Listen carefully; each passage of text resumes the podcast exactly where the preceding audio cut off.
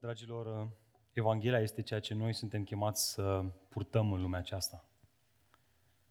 Fiecare dintre noi, cei care spunem că suntem credincioși, născuți din nou, făcuți o creație nouă în Hristos, suntem chemați să trăim Evanghelia în această lume. Și vedeți, aici avem o mare problemă. Nu poți să porți în lume ceea ce nu ai. Nu poți să luminezi o lumină pe care n-ai văzut-o. Așa că apare întrebarea, cum putem ști dacă într-adevăr Evanghelia ne-a schimbat, dacă într-adevăr Evanghelia ne-a luminat, dacă într-adevăr Evanghelia este ceea ce ne determină să ieșim în această lume. Pentru că, vedeți, Evanghelia lui Iisus Hristos este la fel de sigură precum scaunul pe care stați. Poți să pui mâna pe ea. Îți oferă certitudine. E bine, la fel ar trebui să fie și în viața credinciosului. El, cel care este transformat de Evanghelie, este o lumină în lumea aceasta. Ori asta ar trebui să ne determine să ne întrebăm cum putem ști. Pentru că nu e așa și în viața noastră de zi cu zi. Uh, experimentăm tot felul de teste, tot felul de examene. Oricât de importante ar fi acestea, ele în sine, examenele, fie că vorbim de un examen de licență la Politehnica sau de un examen auto, examenul acela nu te face nici inginer și nici șofer. Examenul, de fapt, are scopul să testeze abilitățile și cunoștințele și experiența dacă, într-adevăr, ești sau nu un inginer, dacă ești, într-adevăr, în poziția în care să conduci un vehicul în circulație. Este, dacă vreți, ca atunci când un constructor face o instalație și apoi o testează. Testul nu face instalația bună, testul nu face altceva decât să valideze dacă ea este executată corect sau nu. Câți dintre voi ați văzut o instalație în pardoseală, o încălzire în pardoseală, ați văzut? Ați văzut câte țevi sunt? E bine, înainte să ia țevile alea și să le îngroape în ciment, în șapă, inginerul sau constructorul care a realizat acea uh, instalație face ceva, bagă bari pe ea, bagă presiune Vrea să vadă dacă răsuflă pe undeva, dacă este stricată pe undeva. Testul acela nu face instalația bună. Testul acela validează sau invalidează dacă este corect executată. Ori asta mă face să mă întreb, care ar fi testul prin care un creștin demonstrează sau nu că este cu adevărat creștin? Că trăiește în lumină sau nu trăiește în lumină? Atenție! Nu testul care îl face creștin, ci care evidențiază dacă este un creștin sau nu. Mi-amintesc că chiar la începutul slujirii mele pastorale, cineva m-a sunat într-o seară destul de, așa, cu un ton foarte grav și mi-a spus, zice, a fost neobișnuit pentru mine și am reținut chestia, zice, pastore, am o problemă. Uh, ce s-a întâmplat? Nu pot să vorbesc, e ceva foarte, foarte serios. Trebuie să ne vedem. Am zis, hai să ne vedem în dimineață, la șapte, să discutăm despre asta. Și ne-am întâlnit, am discutat. Eram tare nerăbdător, anxios chiar. Mă gândeam, băi, cred că a făcut un păcat, cine știe ce a făcut, merge la închisoare și ce fi făcut asta, bar n-am. Mă gândeam la ce mai rău. Și deja începeam să-mi imaginez, dacă zice asta o să zic asta, dacă zice asta o să zic asta. Nu. Uh, și zic, întâmplat. Era față în față cu mine și zice, bă, zice, eu nu știu dacă sunt creștin. Eu nu știu dacă sunt cu adevărat creștin. Vă spun, afirmația lui m-a șocat foarte tare. Pe atunci nu eram în niciun fel pregătit să-i dau răspuns. Ba mai mult, mi-am dat seama cât de tare poate să frământe ființa umană o astfel de întrebare. O persoană care nu e așa, se naște într-un popor, așa zis, creștin creștinul uh, ortodox. Suntem în România, 87% se declară pe sine creștin. Te naști într-o astfel de lume, ești botezat de mic, sau te naști într-o familie de pocăiți, cum spunem noi, și ești dus la biserică de mic și uh, cumva ți se inoculează ideea asta că tu ești creștin. Dacă te întreabă cineva de ce religie ești tu, îi vei spune imediat, că eu sunt creștin. Și la un moment dat traversezi o perioadă grea în viața ta și începi să te îndoiești de acea mărturisire de credință. Și nu poți să nu te întrebi, o, oare eu sunt creștin? E bine, o astfel de întrebare ne poate frământa mai tare decât un păcat. Cine știe de care? Pentru că o astfel de întrebare reflectă ce stâncă ai sub picioare. O ai sau nu o ai? Ce care în lumea asta? Care această lumină care spui că te-a luminat sau nu? Așa că dăm voie să te întreb din nou, care este testul care descoperă dacă ești sau nu cu adevărat creștin? Dacă sunt eu, Adrian Rusnac, cu adevărat creștin? Acesta este mesajul de astăzi, dragilor. Prezenți în stradă, demonstrând că umblăm, demonstrând că umblăm în lumină.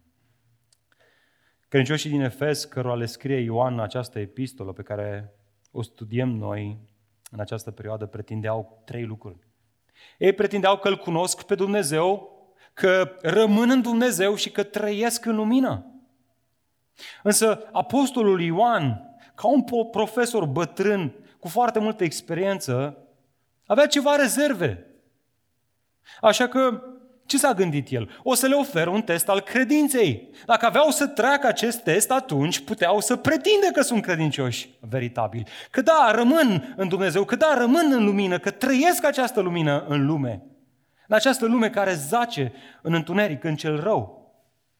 Dar dacă nu, dacă testul nu este valid, atunci, e bine, atunci concluzia lui Ioan este că trăiau într-o auto-înșelare, că trăiau în întuneric, nu în lumină.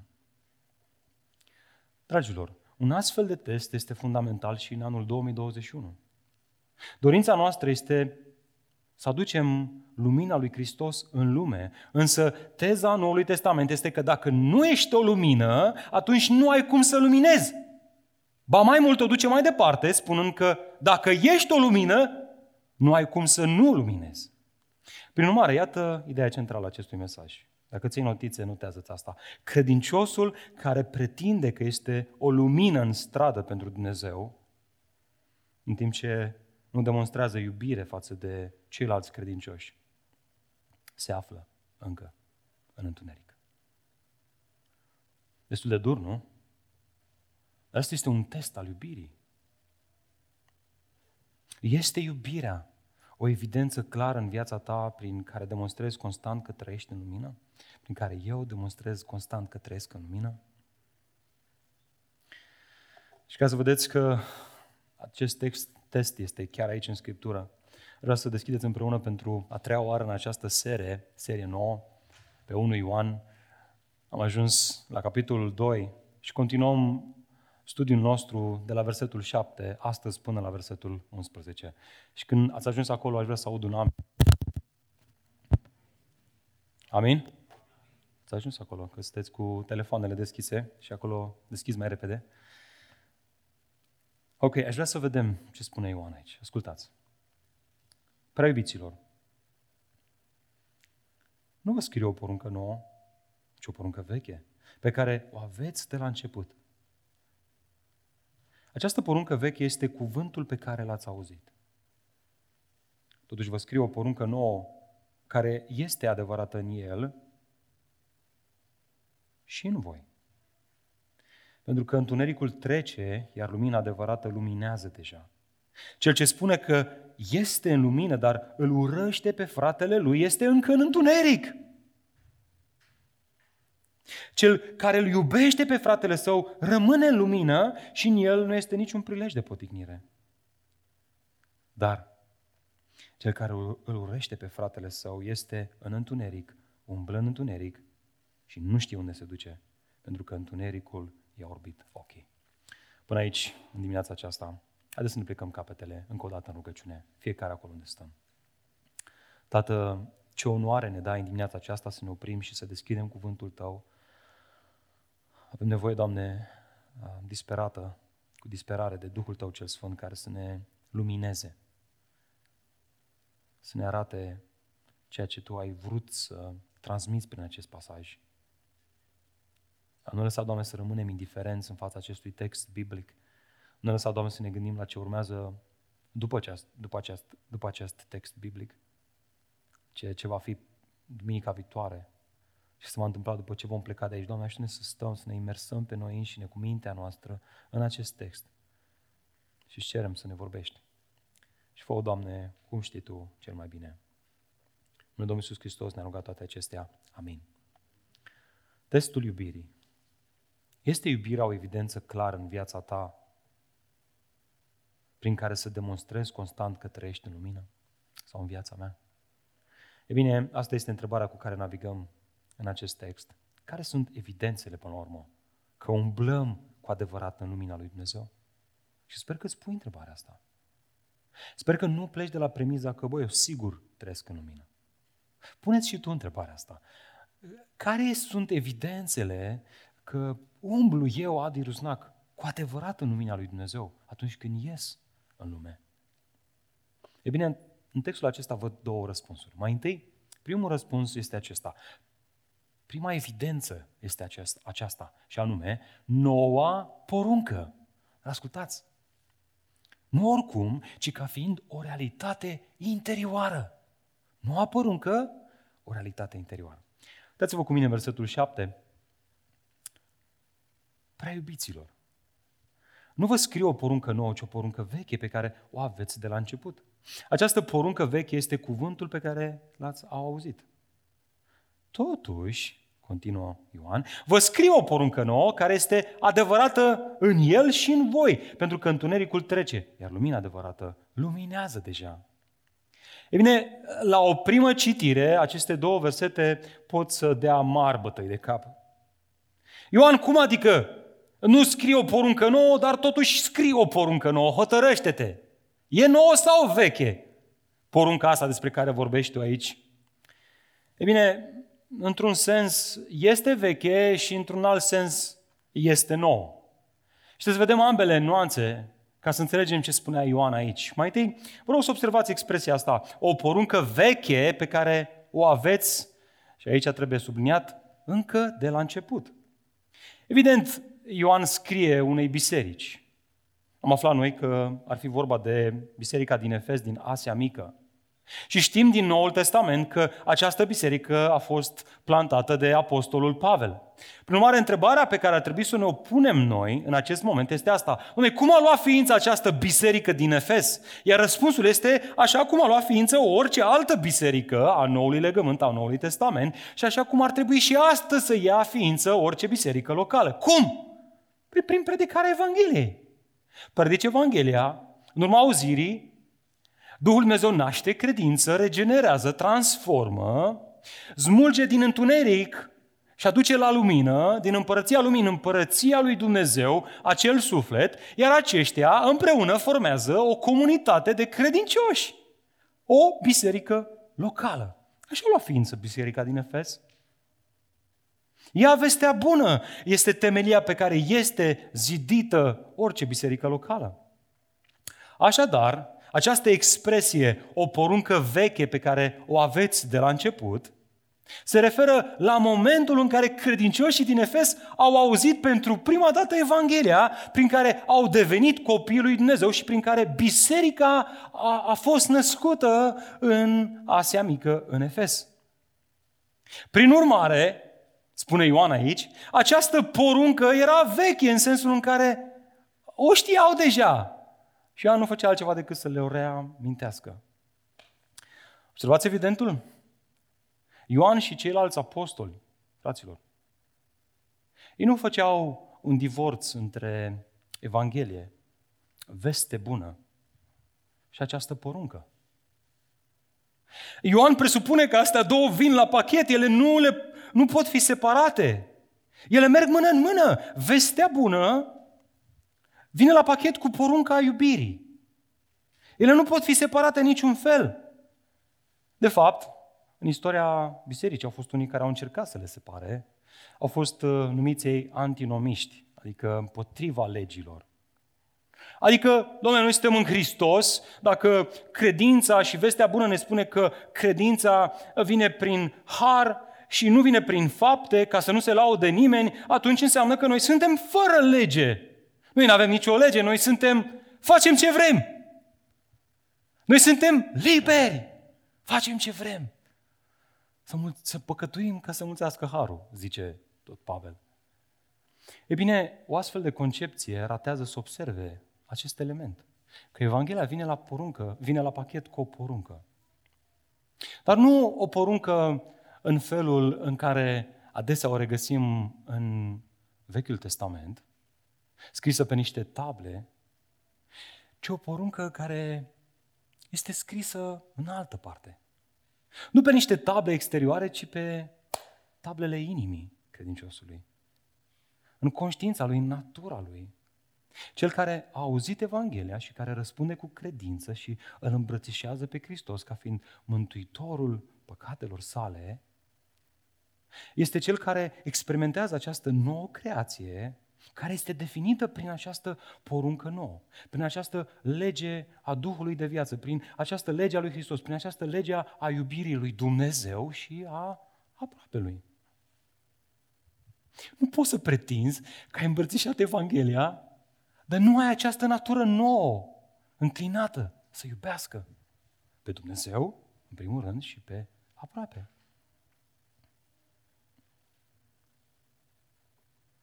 Oare n-a spus Hristos atunci când uh, învățătorii vremii au venit la el și l-au întrebat care este cea mai importantă poruncă? A spus el că să-L iubești pe Domnul, Dumnezeul tău, cu toată inima ta, cu tot sufletul tău și cu toată mintea ta. Aceasta este cea din tâi și cea mai mare poruncă, iar a doua asemenea ei este să-L iubești pe semenul tău ca pe tine însuți.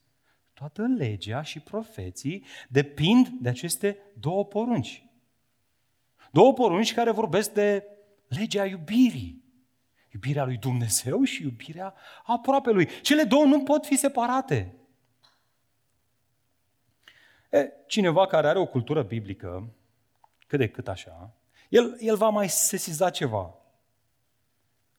El va spune, stai un pic, că de fapt această poruncă a iubirii aproapelui nu este chiar atât de nouă, fie și o simplă căutare pe Google, va spune el, va arăta că Levitic 19 cu 18 spune să-L iubești pe semenul tău ca pe tine însuți. Prin urmare, apare întrebarea, ă, domnule, în ce fel este această poruncă nouă, nouă cu adevărat? Că pare că e destul de veche. Ea nu datează din perioada plantării bisericilor în Noul Testament. Ea, ea vine ceva mai din urmă, chiar din Leviticus, de acolo apare ideea asta. Chiar din Vechiul Testament. În ce fel este noua poruncă cu adevărat nouă? V-ați întrebat asta vreodată? Pentru că întrebarea asta, dragilor, este crucială. Dacă nu, nu-ți pui întrebarea asta și nu-ți dai un răspuns la întrebarea asta, poți să înțelegi Evanghelia într-un mod deformat. Greșit. Istoria răscumpărării o înțelegi greșit. Prin urmare, în ce fel este această nouă poruncă nouă? Bine, Apostolul iubirii ne răspunde la această întrebare. Iată, versetul 8. Versetul 8. Totuși, continuă el, nu vă spun o poruncă nouă, ci una veche. Totuși, zice el, vă scriu o poruncă nouă. Una care este adevărată și vă rog să vă uitați în textul biblic. Uitați-vă cu mine în textul biblic. Care este adevărată în El, adică în Hristos, în Dumnezeu. Vă vedeți ce continuă să spună acolo Ioan? Și în cine mai e adevărată? În cine? În voi. Wow! Pentru că întunericul trece, și asta este o expresie care reflectă, Hristos a venit, noul legământ este aici, împărăția lui Dumnezeu a venit.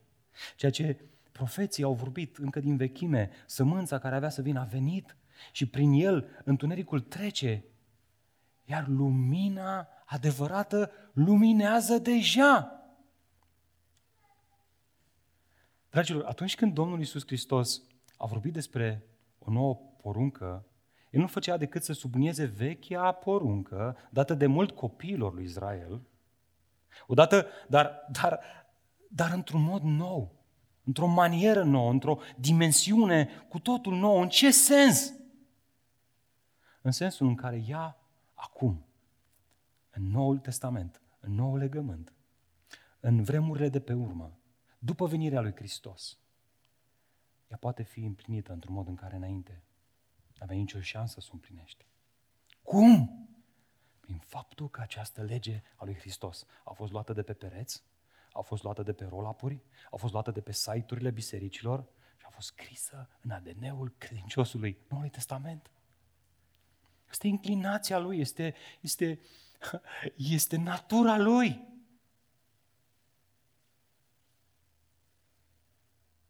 Vedeți ce scrie Ioan aici? Porunca nouă, care este adevărată în el, el este dragostea lui Dumnezeu care, care s-a întrupat în lumea noastră și ne-a arătat cum este dragostea, dar nu doar în el. Ca îi zice, este adevărată în el și ceea ce face el. Dar nu face asta Ioan, el zice, adevărată în el și în voi. îl vezi pe Hristos cum iubește? Da. Și în, și în voi îl văd pe Hristos cum iubește. Ambele.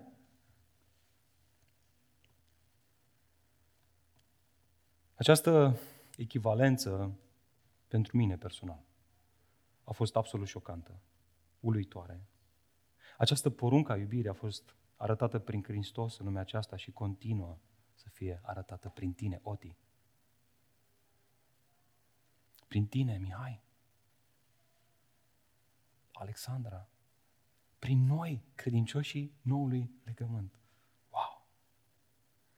Dragilor, în Noul Testament, aceasta nu este o poruncă inscripționată pe o tablă a unei legi, nu este ceva exterior, ci este scris prin Duhul Sfânt în inimile credincioșilor veritabili. Este o realitate interioară, face parte din natura creștinului. Testează-l, presează-l, Lasă încercări în viața lui și ceea ce va, va ieși din el va fi iubire. Ca atunci când, când storci o lămâie, ce iese din lămâie? Zeamă de lămâie. Nu se iasă zeamă de portocale și nici de varză murată. Pentru că storc în fiecare dimineață câte o lămâie. Știu asta.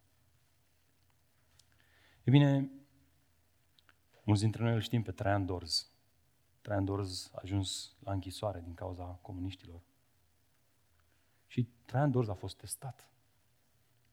Pentru că nu se oprea din a-i cânta lui Dumnezeu imnuri, torționarii au fost foarte deranjați și l-au luat și l-au întins pe jos, pe această marmură răcuroasă din temnițele comuniste.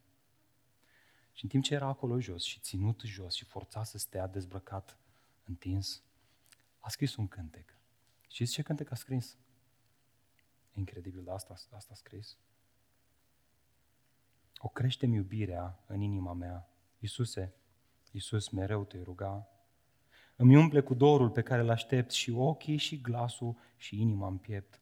O, crește iubirea, Iisuse iubit, să fiu de ei haruri de plin copleșit, să-mi crească în suflet cu val după val, ca râul ce crește și dă peste mal. O, crește-mi iubirea, iubite Iisus, în starea și în locul în care m-ai pus. E posibil? Da, este posibil. Și știți de ce este posibil? Nu pentru că așa a citit el undeva într-o carte că trebuie să iubească, ci pentru că asta era natura lui nouă, iubirea. Oare n-a spus-o Hristos cât se poate declar? V-am spus aceste lucruri pentru ca bucuria mea să fie în voi. Iar bucuria voastră să fie de plină, completă. Aceasta este porunca mea, să vă iubiți unii pe alții așa cum v-am iubit eu. Nimeni nu are o dragoste mai mare decât aceasta, așa nume, să-și dea viața pentru prietenii lui. Observați aceeași idee, bucuria iubirii să fie în voi.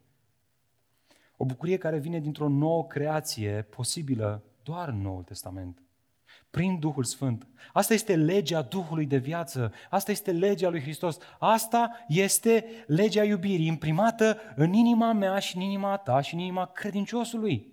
Testează-l și el va scoate din el iubire. Nu în mod perfect. Da, în funcție de maturitate, unii mai mult, alții mai puțin, dar la finalul zilei, testul, suferința, încercările va descoperi adevărata lui natură. Testele nu-l va face iubitor, ci va valida dacă este iubitor sau nu. Iată lecția pentru noi. Dragilor, o dorință interioară, adesea inconștientă, de a iubi pe ceilalți credincioși, demonstrează că suntem prezenți în stradă cu lumina lui Dumnezeu. Este ca atunci când vorbești cu un artist despre artă, cu un muzician despre muzică, cu un constructor despre construcții, cu un bucătar despre bucătărie. E ceva în interiorul lui, o înclinație inconștientă înspre asta. Una care îl face să se entuziasmeze, să se înflăcăreze, să nu se mai oprească discutând despre subiectul respectiv.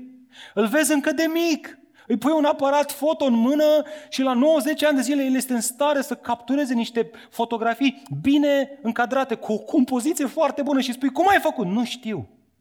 Simte proporțiile, simte arta, simte beatul, simte muzica, simte tempoul. Ai sau nu ai asta? Exact la fel este și în viața credinciosului. Legea iubirii este scrisă în inima lui. Este o dorință de a iubi pe ceilalți. Una care iese la iveală. Eu sunt credincios din noiembrie 2007. De atunci și până astăzi, probabil că cele mai încurajatoare experiențe spirituale au fost să văd o persoană smulsă din întuneric și adusă la viață. Este, este absolut fantastic și super încurajator să vezi așa ceva. Și avem și noi astfel de persoane. Știți ce este caracteristic la cei care sunt aduși de la moarte la viață? O dragoste excesivă de Dumnezeu și de semeni. Avem pe Andrei, care de curând s-a, s-a botezat și a depus mărturie ceea ce Domnul a făcut în viața lui. N-am să uit, când m-am întâlnit prima dată cu el, nu știu dacă citise o, o, știu, o carte biblică, și ce mi-a spus, zice Adi, sunt nerăbdător să mă alătur trupului bisericii. Și eu eram, băi, de unde știi tu de-astea, mă? Eu am 10 ani a trecut până am învățat de-astea. Și frate, nu știu, e în mine așa dorința, abia aștept să fiu cu frații, să, de ce vrea să fie cu frații? Ce avem noi așa de special și ne aveau prietenii lui? Hristos, Evanghelia, Duhul lui Dumnezeu. Dragilor, e ceva special, ceva ce Dumnezeu naște în inima noastră la convertire, ceva ce te face să-L iubești excesiv pe Dumnezeu și pe semeni, pe frați. Biserica lui Hristos. Vrei să fii la biserică, nu te poți stăpâni. Vrei să fii cu ceilalți, vrei să discuți despre Dumnezeu. De fapt, e un alt Andrei despre care am auzit cu ceva timp în urmă și m-am bucurat tare mult să aud mărturia lui din Negrești. Acolo un alt prieten de-al meu, coleg de seminar, făcea un fel de evangelizare la el acasă și își chema prietenii de la liceu și vorbea cu ei despre Dumnezeu. Și unul, Andrei îl chema, și pe acesta, ăsta tot ieșea la 20 de minute jumătate de oră în fața casei la o țigară. Și am zis lui Iosif, băi Iosif, băi, nu e ok, mă, ce faci mă, lași pe ăsta acolo? Mă și deranja că tot ieșea în timp ce eu vorbeam acolo, m-a chemat să spun și o mărturia mea și nu știu ce. Am zis, nu, nu o să, n-o să meargă într-o direcție bună. Au trecut două, trei luni de zile că Andrei îl sună pe Iosif tot așa într-o seară și zice, frate, neapărat trebuie să ne vedem mâine. Neapărat mâine dimineață, vreau să mă văd cu tine. Într-o duminică dimineață. S-a întâlnit cu el. Și ce a zis Andrei? Iosif îi zice, zice, băi, aseară am fost la Iași cea mai mișto discotecă, cu cei mai buni prieteni ai mei, aveam mulți bani în buzunar, aveam berea mea preferată, aveam muzica preferată în difuzoare și eram profund nesatisfăcut. Pentru prima dată în viața mea eram în locul cel mai mișto, cel mai, cel mai de dorit. Și mă lăsa rece. Am ieșit și am plecat acasă. Ce e neregulă cu mine, Iosif? Voi cred că ai devenit o nouă creație. Am întrebat, ce, ce ți-ai dorit în momentele alea? Zice, sincer, și ce mi-am dorit? Am auzit mărturia eu la prima mână. Am rugat să mi-o spună. Zice, mi-am dorit să fiu la grupul ăla mic, la tine acasă, să discutăm despre Dumnezeu și să-i cântăm lui Dumnezeu. O dragoste interioară față de Dumnezeu și față de semeni. Prin urmare, dragilor, scopul nostru în stradă nu este atât de mult să chemăm pe oameni la a iubi pe ceilalți, ci la a iubi pe Dumnezeu. Problema lor fundamentală nu este că nu iubesc pe ceilalți, ci că se iubesc pe sine. Iar soluția la această problemă este o chemare la pocăință, moartea față de sine, regenerarea, convertirea, nașterea din nou. Moartea față de sine, față de această mentalitate egoistă, centrată în sine și o înviere împreună cu Hristos. Asta îi face o nouă creație. Asta scrie în inima lor dragostea și asta îi face să iubească în lumea aceasta. Așadar, dacă ești astăzi aici și dacă cumva Duhul lui Dumnezeu îți oferă harul de a recunoaște că nu ai această înclinație nouă de a iubi pe frați, pe ceilalți credincioși, atunci primul lucru pe care trebuie să-l faci nu este să, să umbli în lumină, ci să vii la lumină. N-ai nicio putere să umbli în, în lumină. Tu trebuie să vii la lumină, trebuie să vii la Hristos. Acolo El, Hristos, va lumina viața ta și da, luminând, va scoate la suprafață mentalitatea egoistă, cât de mult te iubești pe tine și s-ar putea să-ți fie rușine și bine ar fi să-ți fie rușine. Și s-ar putea să începi să plângi în hohote, văzând starea în care te afli și bine ar fi să faci asta. Pentru că lacrimile pocăinței arată că Duhul Dumnezeu lucrează în viața ta. Pentru că atunci când vezi lumina adevărată, la fel ca și Isaia, care odinioară spunea, vai de voi, vai de voi, vai de voi, îl vede pe Dumnezeu în templu și spune, care e primul lucru pe care îl spune Isaia? Vai de mine! Vai de mine! Oamenii din societatea aceasta, dragilor, nu, sunt, nu au nevoie să fie chemați trăiți moral. Trăiți ca și noi. Că n-au nicio putere. Iubiți lui. Nu mai aruncați gunoaie pe jos. Nu mai dați muzica tare, că uite, ne, ne terminați de creieri. Ei au nevoie să audă lumina. Ei, și aici avem o problemă foarte serioasă. Că unii vor fi atrași de această lumină, de această veste bună a iubirii, dar într-o manieră tot egoistă. Vor vedea în Evanghelie locul în care să fie iubiți, locul în care să scape de sentimentul vinovăției ca urmare a păcatelor, vor folosi biserica, comunitatea credincioșilor, ca un mijloc prin care să marcheze poate un botez, să marcheze o nuntă creștină, poate chiar un loc unde să-și aducă copiii, să se joace și ei cu alți copii de la biserică și să le mai spună cineva acolo Evanghelia. Că ei acasă n-au timp să facă așa ceva, că sunt prea ocupați.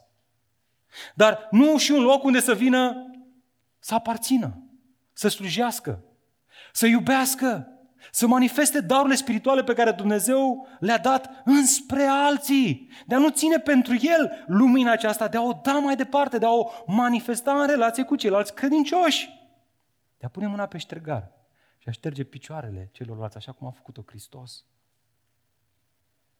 De fapt, asta era problema bisericii din Efes, la modul, dacă îmi spui că există această realitate interioară a iubirii, spune Ioan, dar ea nu se manifestă în exterior față de ceilalți credincioși din biserica din Efes, atunci, băiete, trăiești într-o auto-înșelare. E o problemă mare. Tu nu trăiești în lumină, tu trăiești în întuneric. E bine, iată ce are de spus Ioan cu privire la asta. O duce chiar mai departe. Care sunt evidențele că umblăm cu adevărat în lumina lui Dumnezeu? Noua poruncă o realitate interioară. Dar nu pui punct și zici, băi, eu știu ce în inima mea, mă. Păi eu în inima mea așa iubesc mă pe ăștia de la biserică. Ei, nu mă bag la slujire niciodată. Ei, nu vin chiar așa, na, odată la două luni de zile e suficient. Ei, dar eu știu ce în inima mea. E bine, Ioan o duce mai departe. Și știți cum? Iată cea de-a doua evidență. Iubirea fraților, o realitate de data asta exterioară. Uitați-vă cu mine versetul 9. Ceea ce spune că este lumină, adică realitatea asta interioară, Dumnezeu m-a luminat, mi-a luminat inima, dar îl urăște pe fratele său, evident o referire la fratele credincios din biserică, este încă în întuneric. Ioan ne prezintă aici un test absolut, dragilor. Observați limbajul. Dacă spune cineva, dacă pretinde cineva, pretinzi că ești creștin?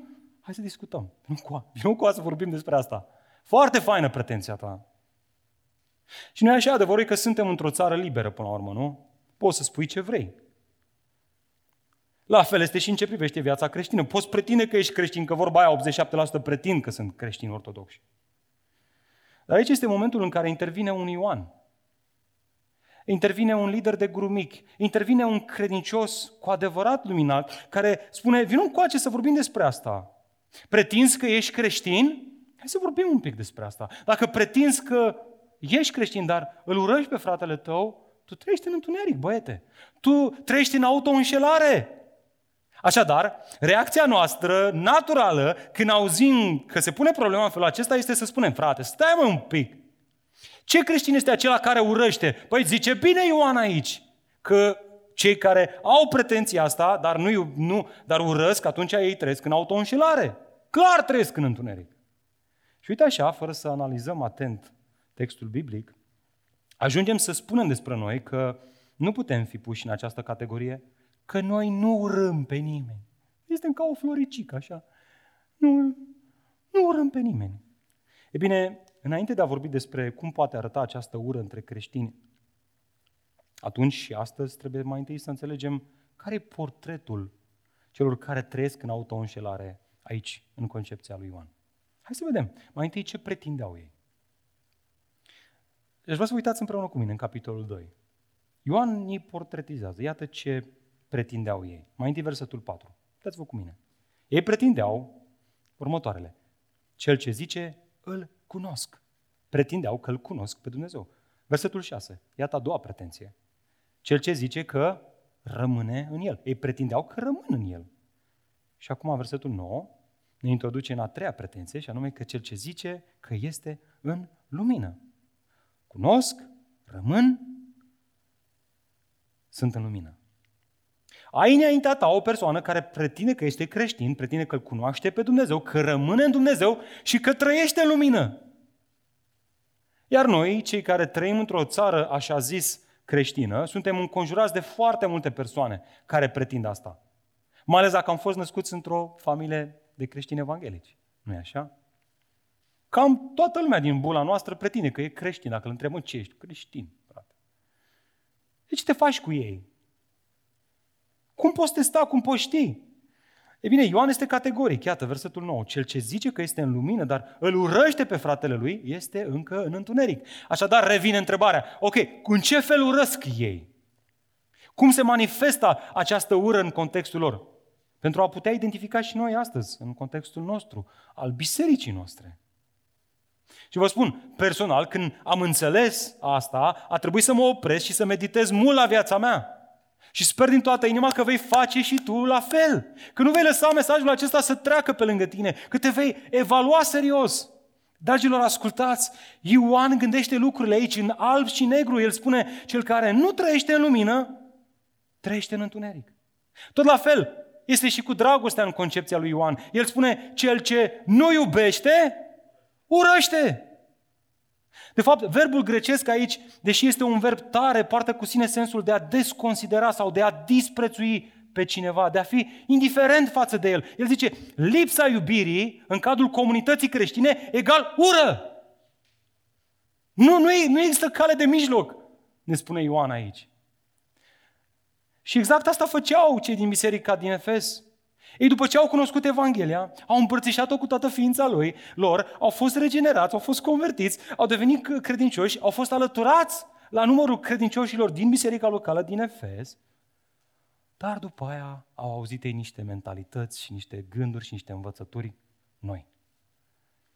Și uite așa, ușor, ușor, au dat-o în, uh, într-un soi de misticism niște revelații, așa, niște, niște cunoștințe așa despre Dumnezeu. Zicea, bă, noi cunoaștem pe Dumnezeu. Avem aici o părtășie cu Dumnezeu. Și după o vreme veneau și ei pe la biserică. Și se uitau la ăștia de la biserică, bă, fraților, bă, bă, ați rămas în urmă, bă, bă, uite, bă, ce, ce e asta, mă, învățătura apostolică, Iisus, că, că 100% Dumnezeu, 100% uh, uman? Păi nu mergem asta, mă, n-are cum, mă. Am auzit noi o, o idee de-a lui Platon și, băi, nu e mă, n-are cum, cele două nu merg împreună, nu, Iisus n-a fost așa. Și începeau să-i desconsidere pe frați. E bine, Ioan intervine și spune, asta este ură. Asta este ură. Asta este indiferență față de ceilalți credincioși. Așa că, ce au făcut cei care trăiau în întuneric, dar care pretindeau că trăiesc în lumină? S-au retras din biserică. Ei nu mai participau la întâlnirile bisericii. Pentru aceștia, învățătura apostolică era cam, reduc, era cam reducționistă, așa, cam demodată. Ei aveau revelații noi. Ei nu făceau distinția între revelație și filozofie. Pentru ei filozofia era mai importantă, adică produsul gândirii umane. Revelația asta strict așa, rămâneți la ce este scris, Evanghelia nu mai poate fi adăugat nimic, nu prea ne place asta. Ne place să ajustăm Evanghelia. Dacă, dacă în Galateni ei ajustau Evanghelia cu iudaismul, aici în Asia Mică ei ajustau Evanghelia cu filozofie, filozofiile lumii acestea. Pentru că, vedeți, momentul în care erezia, învățătura nesănătoasă pătrunde în biserică, asta schimbă ceea ce credem și în mod ultim schimbă ceea ce facem. Și începem să păcătuim. E bine, tocmai cu asta continuă Ioan aici, și anume cu ce fac aceștia. Ce fac aceștia? Uitați-vă cu mine versetul 10. Cel care îl iubește pe fratele său rămâne în lumină și în el nu este nicio pricină de potignire. Ioan oferă un contrast aici între cel care trăiește în lumină și cel care trăiește în întuneric. Vrând să ne arate un element care îi distinge pe cei doi. Observați, în cel care, tre- în cel care trăiește în lumină nu există nicio pricină de potignire, în timp ce în cel care trăiește în întuneric există pricină de potignire. Termenul grecesc folosit în vremea respectivă avea mereu în vedere o momeală sau o capcană. Ideea este de un pericol ascuns pe cărare, care are scopul să-i facă pe cei care trec pe acolo, pe cărarea ta, să se împiedice. De fapt, acest termen apare de 15 ori în Noul Testament, de fiecare dată cu sensul de a cauza ceva rău unei persoane, unei alte persoane, atenție, fie de a cădea într-un păcat, fie de a accepta învățătura eretică. Că de fapt cele două merg împreună. Schimbă-i ceea ce crede și asta va schimba ceea ce face. Dacă el nu mai rămâne la revelația scrisă, ă, dată de Dumnezeu bisericii prin apostol, temelia pe care biserica este clădită și începe să dea într-o filozofie care pune la îndoială revelația lui Dumnezeu, asta îl va face, băi, nu știu dacă asta cu iubirea e chiar așa de important. Adică, pe bune, da, eu iubesc așa pe Dumnezeu, mai iubesc și oamenii, da, așa pe frați, nu, nu știu ce să zic. Eu sunt mai relaxat cu lucrurile astea. Dar eu, eu oricum, eu, eu știu. Eu știu. Relația mea cu Dumnezeu e, e vie, frate. Eu, eu sunt așa, plin de pasiune. Și Ioan zice, da, mă bucur. Îl iubești pe fratele tău? Nu. Atunci tu ești plin de pasiune față de zeul pe care ți l-ai închipuit tu. Nu l-a revelat de Dumnezeu prin apostoli și profeți. Și Ioan vrea să mai știe, mai știm ceva încă, din, încă ceva din ce fac aceștia. Versetul 11. Iată. Dar cel care îl urește pe fratele său este în întuneric, umblă în întuneric și nu știe unde se duce. Pentru că întunericul i-a orbit ochii. Dragilor, aceștia nu au niciun reper. Nu numai că dacă e după filozofie, Platon a scos o idee acum, mâine va veni altul, altul, altul, altul, altul și ești mereu dus în rătăcire. Că tu nu, nu ai un reper. Tu nu știi unde te îndrepți. Întunericul ți-a orbit ochii. Tu nu mai vezi revelația, tu vezi gândurile tale, gândurile celor din jurul tău și te duci după ele. Aceștia au cuvântul, dar n-au cuvântul vieții. Ei au un logos, ei vorbesc despre un Dumnezeu, dar nu un Dumnezeu al vieții care transformă și te face o nouă creație, te face să-L iubești pe Dumnezeu. Și nu doar atâta, să-L iubești pe semenul tău. Ei sunt într-un întuneric gros, oameni reci, incapabili de o iubire altruistă, persoane care provoacă mereu probleme în jurul lor, tensiuni, necazuri care nu se pot stăpâni, care nu se pot opri. Ei văd mereu insulte acolo unde ele nu există, sunt nervoși, agitați, insensibili. Ce să mai o natură neiubitoare față de ceilalți credincioși. Iată lecția.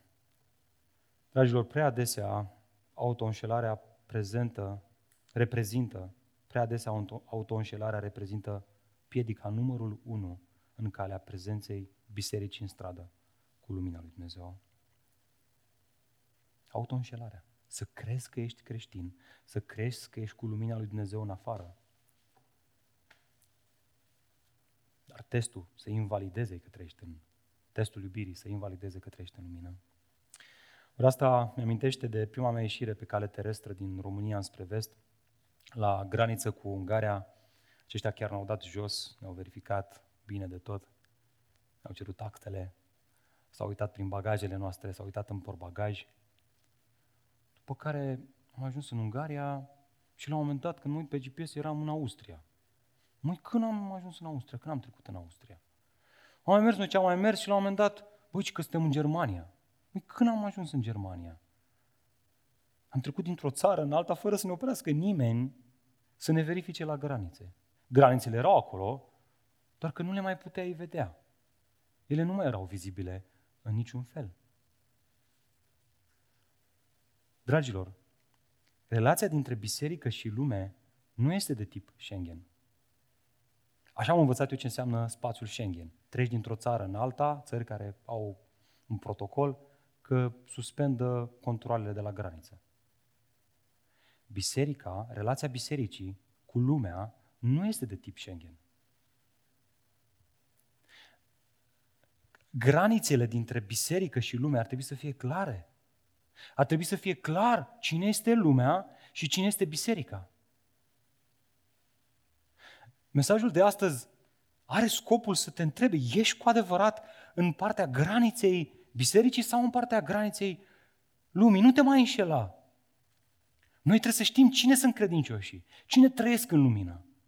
Ioan nu lasă lucrurile astea neclare. El spune, sunt unii care au ieșit dintre noi, dar ei au ieșit dintre noi pentru că nu erau de fapt între noi.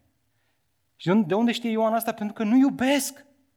Pentru că nu ne-au iubit, n-au rămas cu noi la pas, n-au rămas cu Hristos la pas, n-au rămas cu învățătura dată de Hristos, nouă să o dăm mai departe. Au luat-o înainte. Oare nu exact asta spunea Hristos ucenicilor săi și prin ei nouă astăzi? Vă dau o poruncă nouă, spunea el, să vă iubiți unii pe alții. Așa cum v-am iubit eu, tot așa să vă iubiți și voi unii pe alții. Și acum atenție. Prin aceasta vor cunoaște toți cei din lume că sunteți ucenicii mei. Dacă veți avea dragoste unii pentru ceilalți. Vă spun sincer, mie mi s-a părut uluitor acest verset.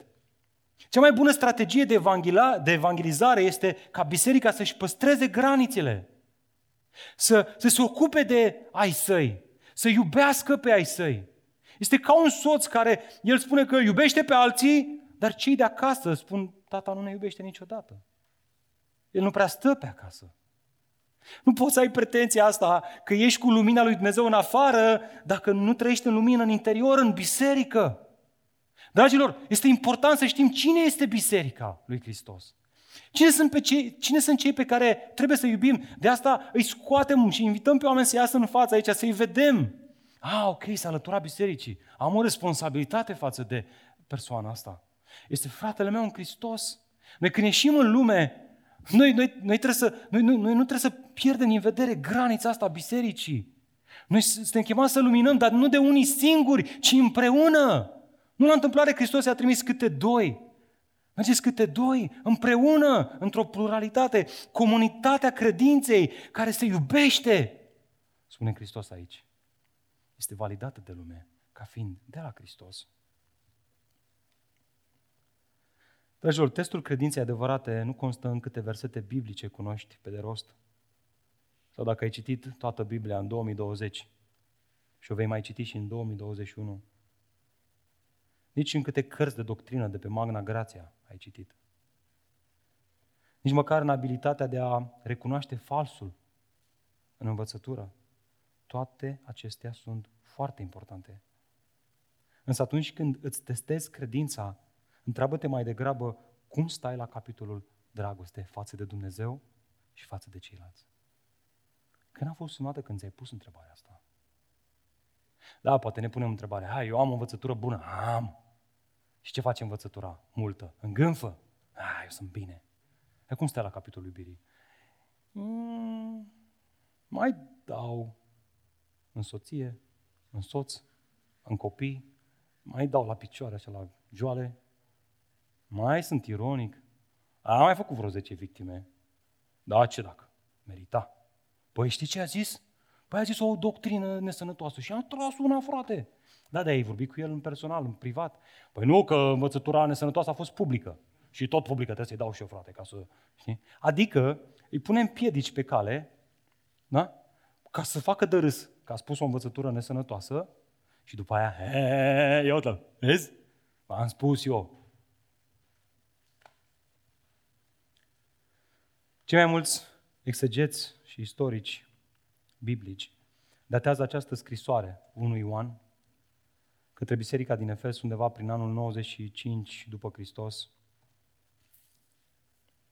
Sunt mai multe teorii aici. În fine. Cert este că Apocalipsa este o altă carte pe care a scris-o Apostolul Ioan, de data asta de pe o insulă din izolare, la scurt timp după ce a scris 1, 2 și 3 Ioan. În această scrisoare, de data asta, Dumnezeu însuși se adresează bisericii din Efes. După ce în 1 Ioan, ca într-o spirală, Ioan ia din nou și din nou ideea asta, iubiți-vă unii pe alții, iubiți-vă unii pe alții, iubiți-vă unii pe alții, iubiți-vă unii pe alții, iubiți-vă unii pe alții, așa cum v-a iubit Hristos. De data asta, în Efes, Dumnezeu însuși vorbește îngerului bisericii din Efes. Și știți ce îi spune? Știu faptele tale, știu osteneala și răbdarea ta și că nu-i pot suporta pe cei răi. Care sunt cei răi? Imediat. Că i-ai pus la încercare pe cei ce spun despre ei înșiși, ei știau să facă teste, fiți atenți. Știau și ei teste că sunt apostoli, dar nu sunt, și ai descoperi că sunt falși, adică au o învățătură falsă. Da? Deci aveau o învățătură bună cei din Efes. Ei erau în stare să distingă învățătura eretică de învățătura sănătoasă. Ba mai mult, știu de asemenea că ai răbdare, că înduri pentru numele meu și că n-ai obosit. Fiți atenți darul pe care îl pun aici.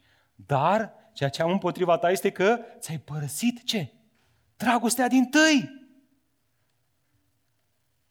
Dumnezeu îi spune bisericii din Efes că în momentul în care dragostea dispare, este momentul în care sfeșnicul, simbolul Duhului Sfânt în Apocalipsa, va fi retras. Ei se aflau în pericolul de a deveni prima biserică apostată, care, prin, de la care Dumnezeu și-a retras Duhul Sfânt. Dar ei cu toate astea știau învățătura sănătoasă. Dragilor, vă șochează chestia asta? Pe mine m-a șocat. Să cunoști învățătura sănătoasă, să crezi că ești bine, dar prin faptul că nu iubești. Dumnezeu să spună, păi, ce în regulă cu tine? Oare n-a spus-o Pavel celor din Corint atât de bine, cunoașterea îngânfă, pe când dragostea este ceea ce zidește? Dragilor, suntem chemați cu Evanghelia în stradă, dar nu de unii singuri. Suntem chemați să ne iubim, să luminăm dar nu fiind reci unii față de ceilalți. A ne închide între patru pereți, precum niște castraveți murați într-un borcan, a fost mereu o tendință în cadrul bisericii evanghelice. Una pe care cei mai mulți au văzut-o și au adresat-o. Însă, dacă acești castraveți devin stricați, amari, dacă sarea își pierde gustul, ce, ce să mai, cu ce să mai ieși în afară? Nu există nicio scuză în ce privește disprețul față de alți credincioși. Da, frate, dar spune prostii. Mergi și vorbește cu el, cu Duhul blândeții. Vreți să vă fac o mărturisire proprie? Vă spun sincer, îmi crapă obrazul față de prietenii mei necreștini de pe Facebook, apropo de torpilele care se dau în mediul evanghelic zilele astea. Unii dau în alții că eu am avut dreptate, că tu ai avut dreptate, că bă, ce ai spus aia, bă, că nu știu ce. Evit să dau like, să comentez, că mi-e frică să nu apară la prietenii mei necreștini, că mi-ar fi rușine. Noi suntem credincioși, evanghelici, predicăm Evanghelia, dar nu, nu ne suportăm unii pe alții. Nu spun că falsul nu trebuie corectat, nu spun că învățătura greșită nu trebuie corectată, dar trebuie făcută cu Duhul blândeții, trebuie făcută cu dragoste, cu iubire, niște pași, Matei 18 ne vorbește despre asta. Păi da, mă, dar tu știi ce a scris pe grupul nostru uh, de grup mic? A pus uh, un link cu un învățător fals și am tras-o, frate! Și apoi am mai venit încă unul. I-a tras-o și ăla. Și ăla, și ăla, știi? Păi, dar unde e dragostea, unde e iubirea, unde este Duhul blândeții? Ridică-l pe fratele tău, câștigă-l, vorbește-i cu dragoste. Spune ceea ce Dumnezeu ți-a arătat, dar fă cu dragoste.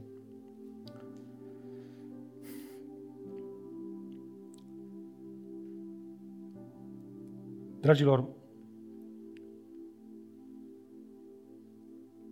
important să ne iubim unii pe alții. Iar chemarea asta la iubire nu este o poruncă, trebuie să o facem. Da, este o datorie, dar ea se va întâmpla doar în, cei, în viața celor care sunt cu adevărat credincioși. Cei care sunt cu adevărat credincioși în dimineața aceasta aici, auzind toate astea, vor spune să fiu mai atent. O să fiu mai atent cu soția mea, cu soțul meu. O să iubesc mai mult. Vor avea curajul să se mărturisească, să-și ceară iertare, să pocăiască. Comunitatea credinței este un lucru extraordinar, ea este departe de a fi perfectă.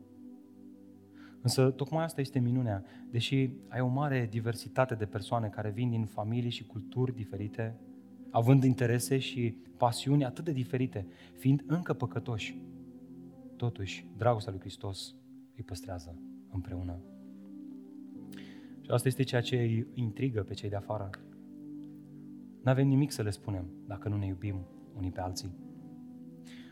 Săptămâna aceasta am fost și eu la... Am vrut să-mi iubesc soția și să merg cu ea la un control medical. Și ne-am dus acolo.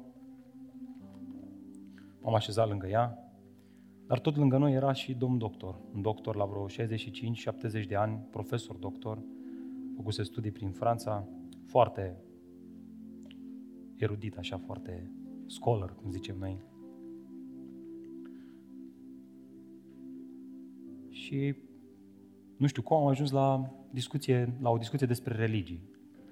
Și domnul doctor zice, zice, bă, nu știu, unii au, n-a zis cu băi, eu vorbesc cu băi, că sunt mai necizelat așa, el a zis frumos așa, vorbea foarte elevat, zice, unii au autostradă înspre Dumnezeu, zice, eu am așa o potecă mai, mai, mai ruptă așa, mai cu multe trepte, mai anevoioasă așa, mai, mai, mai, mai grea. Dar zice, poate că cumva o să reușesc să parcurg toată poteca asta și să ajung și eu la Dumnezeu. M-am gândit, eu bă, nu pot să predic la biserică Evanghelia în stradă, dar să nu-i spun Evanghelia ăsta, trebuie să-i zic gata, îi zic acum. Și zic, domnul doctor, dacă îmi dați voie, cred că Dumnezeu m-a scos pe mine în calea asta a dumneavoastră mai ruptă, mai, mai strâmtă, mai, mai, mai anevoioasă, așa, mai cu multe trepte, mai dificilă, să vă dau o veste bună. Păi, pur și simplu, a devenit ca un adolescent de la, ca un copil mic, care îi promisesem că îi dau ceva, ce-mi dai, ce-mi dai, ce-mi dai? Zic, știți care este viața, vestea bună? Vestea bună este că există o singură cale înspre Dumnezeu. Și aia nu este nici autostrada și nici calea asta dumneavoastră mai nevoioasă. Știți care este? Zi-mă care, care, care? Și mi-a zis, zice, îi zic eu, n-a spus Domnul Iisus Hristos că eu sunt calea, adevărul și viața, nimeni nu vine la Tatăl decât prin mine? A lăsat capul jos așa și rușinat zice, ai dreptate. Zice, Iisus Hristos, Mântuitorul, zice, ar, fi, ar trebui să fie cel în fața c- căruia toate religiile lumii să vină să-i se închine. Mi-a plăcut, zic, mamă, frate, l-am câștigat pe ăsta, gata, hai. Acum ne ducem spre pocăință.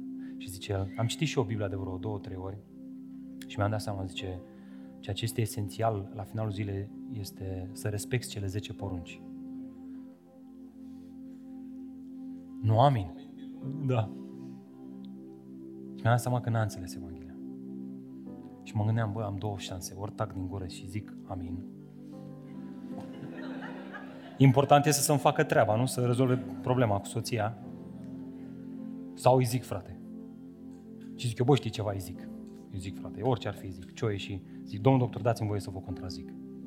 Mamă, a făcut așa, ochii mari. Ce vrei să spui? Greșiți foarte tare. Nu cele 10 porunci sunt esențiale. Iisus Hristos a venit să ne spună că una singură este esențială, dar nu una scrisă pe niște table, ci efectiv a început să-i spun Evanghelia.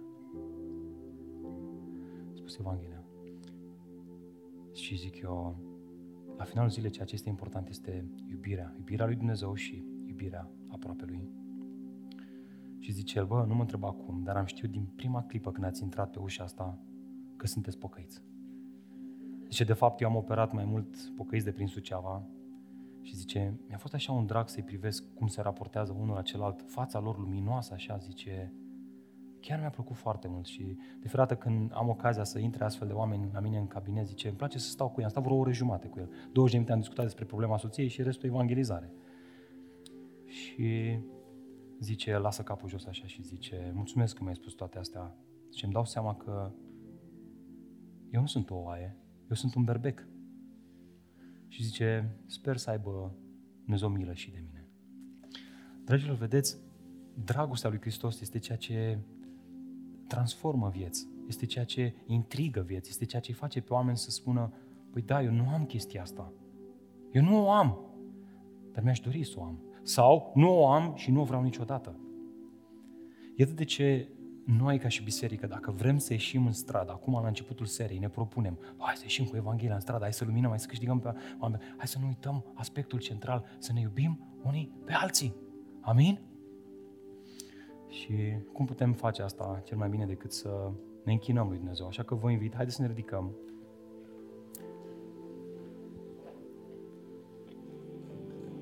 Tată, am vrea în dimineața aceasta să venim la lumină și să ne închinăm înaintea acestui Dumnezeu măreț și puternic, care l-a trimis pe Domnul Iisus Hristos în lume să ne arate dragostea, dar nu doar ca ceva ce să ne inspire, nu doar ca pe un personaj istoric care a existat, a murit și acum faptele lui ne inspiră, ci ca această dragoste să fie luată, arătată prin modul în care Hristos a trăit în lume, ca mai apoi ea să vină în noi, să fie în noi. Doamne, Tu ești cel la care privim și ne întoarcem privirile în dimineața aceasta pe tine vrem să te glorificăm, pe tine vrem să te înălțăm și vrem să facem asta, vrem să stăm în închinare până când inimile noastre se încălzesc, se înflăcărează de dragoste pentru tine. Pentru că doar așa putem să iubim pe ceilalți. Și că, Doamne, ne să privim la cel Sfânt, de trei ori Sfânt, care ne-a arătat dragostea și care a așezat-o în inimile noastre. Iisus Hristos ne